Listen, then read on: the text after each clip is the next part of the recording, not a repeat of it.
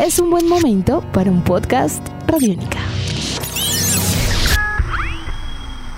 Podcast Radiónica.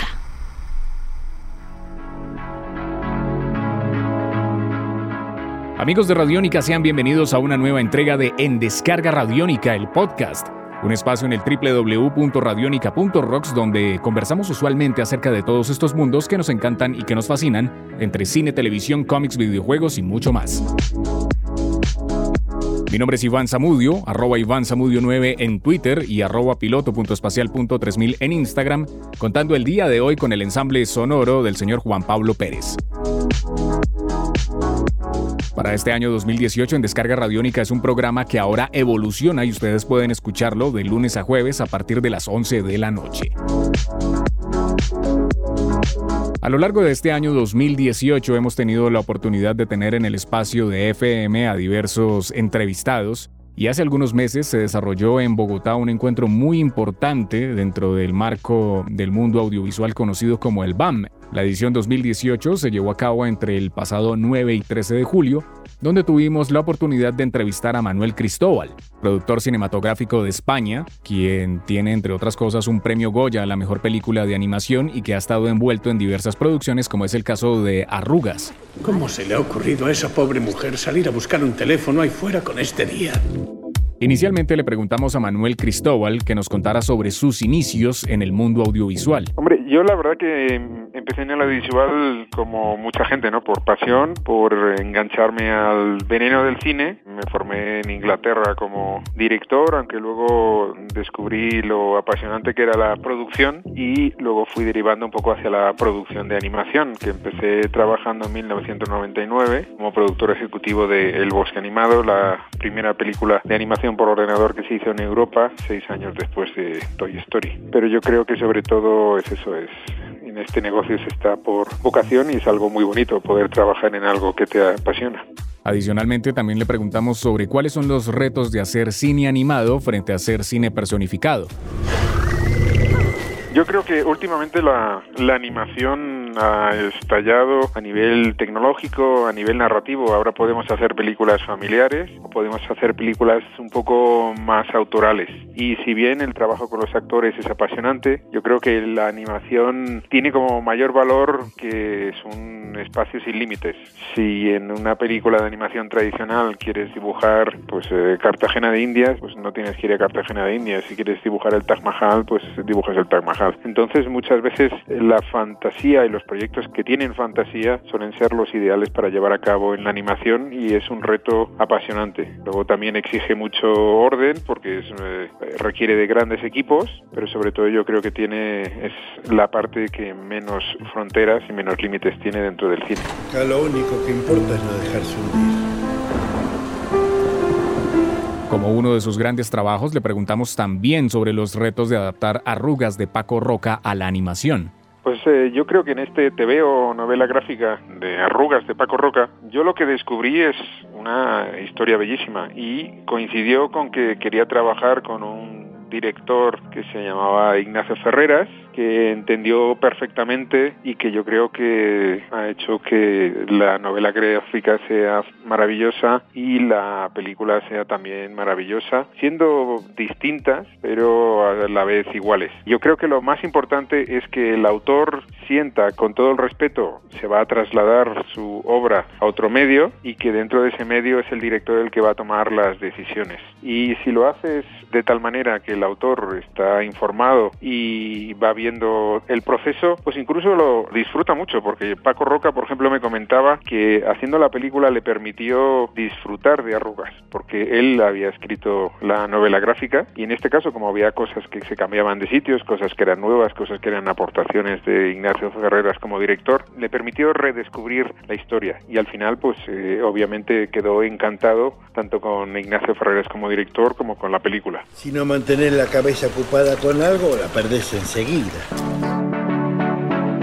También le preguntamos sobre el panorama iberoamericano en cuanto al cine animado. Pues mira, en el mes de abril de este año estuve en Tenerife en la primera edición de los premios Quirino, que son los premios a la animación iberoamericana, y, fui muy contento y vine más contento aún, porque se ve una vitalidad y unas ganas de hacer cosas eh, maravillosas. Yo creo que hay muchas maneras de colaborar y muchos proyectos muy distintos y muy variados, y me parece que la situación y la salud de la animación iberoamericana es óptima. Hay que corregir algunas cosas, sobre todo que las convocatorias o los concursos estén más eh, pensados para animación, pero bueno, son correcciones que yo sé que, por ejemplo, Pro Imágenes tiene muy en mente y que harán posible que se hagan cada vez más películas dentro de la animación iberoamericana. Yo mismo estoy desarrollando un largometraje de animación basado en la novela gráfica Gabo Memoria de una vida mágica del autor Oscar Pantoja y editado por Rey Naranjo. El tema de virus tropical, a mí me hizo mucha ilusión ver la película en el Festival de Annecy, el más importante de animación del mundo, igual que me hizo mucha ilusión el estreno del libro de Lila, una película familiar muy muy especial con las hermanas Rincón al mando, que es maravilloso. En el caso de Gabo Memoria de una vida mágica, estamos en escritura de guion, empezando el desarrollo y muy contentos, un poco estableciendo lazos entre el equipo español y el equipo colombiano y con muchas ganas porque yo creo que ese realismo mágico que está en la novela gráfica, ese realismo mágico tan característico de de Colombia, pero de toda Iberoamérica, pues eh, es el germen ideal para una película de animación. Cuando no sucede nada interesante hay que provocarlo. De igual forma le preguntamos sobre sus dos estudios de animación, Dragoya e Ignatia. Yo trabajo y tengo dos productoras, una de ellas es Ignatia, con la que hago películas del estilo de arrugas, y luego está Dragoya, que es una película que creé con dos socios para hacer animación familiar que tenga relación con China. Estamos iniciando la producción de Dragon Keeper, un largometraje de animación por ordenador para un público familiar basado en una novela de Carol Wilkinson, del mismo nombre, pero hemos adquirido no solo esta primera novela, sino también las dos siguientes. Y es apasionante, porque yo creo que Iberoamérica es, apasionante y China también. Son ahora mismo los mercados más interesantes a nivel cinematográfico. Uno de los proyectos que ha estado desarrollando Manuel Cristóbal es una película conocida como Dragon Keeper. Quisimos conocer además detalles acerca de su producción. Keeper iniciamos producción, se estrenará en el 2020 y la verdad es que estamos muy contentos. Ha sido un proceso de desarrollo muy extenso porque es muy importante comprender a tu socio, en este, caso nuestro socio es China Field Animation, que forma parte del China Field Group, que pertenece al, gobierno chino y digamos que las barreras eh, culturales o las barreras idiomáticas hay que superarlas pues con muchos viajes, con mucho desarrollo, con mucho desarrollo de manera visual, hemos hecho animáticas, hemos hecho muchas cosas. Por eso es por lo que también es muy interesante trabajar en Iberoamérica y eso de poder trabajar en el mismo idioma con distintos acentos, pero en el mismo idioma es algo maravilloso. También le preguntamos cuáles son los retos de tener un estudio de animación hoy en día.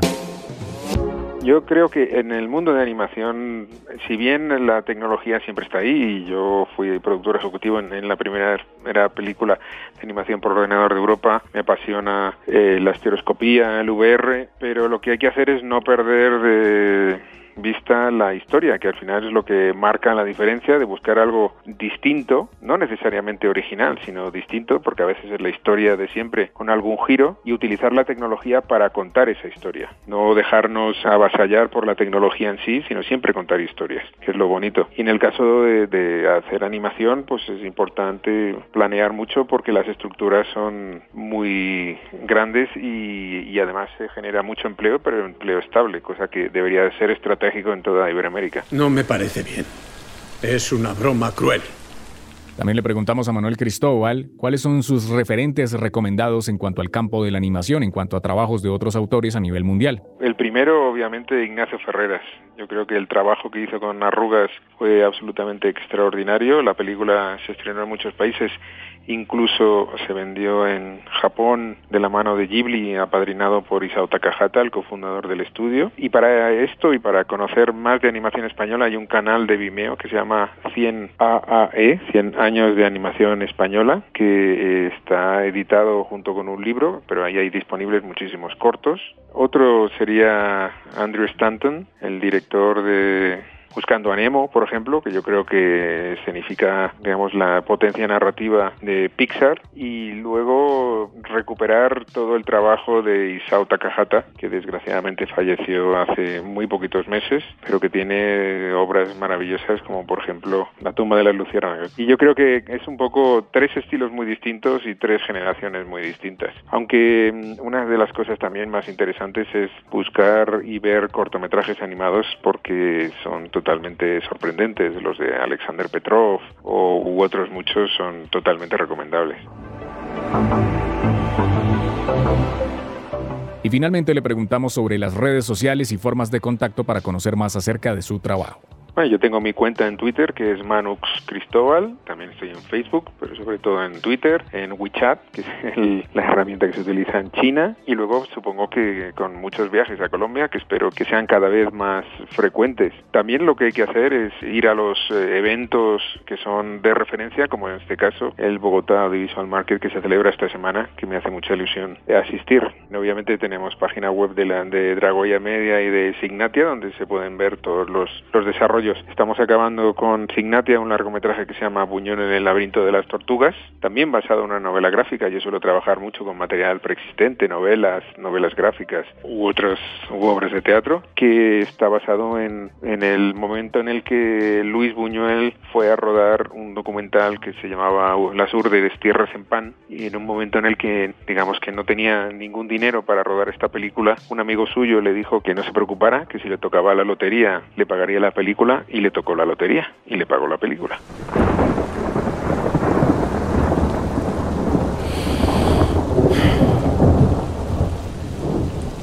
Pelota. La pelota. Esto fue en Descarga Radiónica, el podcast, un espacio en el www.radionica.rocks donde podemos charlar con todos ustedes y con diversos invitados acerca de mundos maravillosos entre cine, televisión, cómics, videojuegos y mucho más.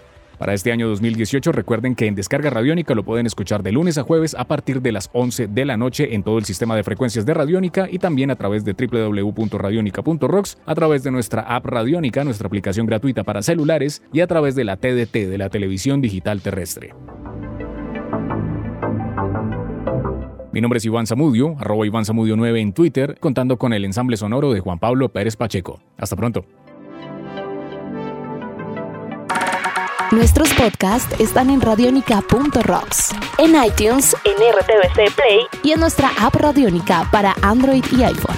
Podcast Radionica.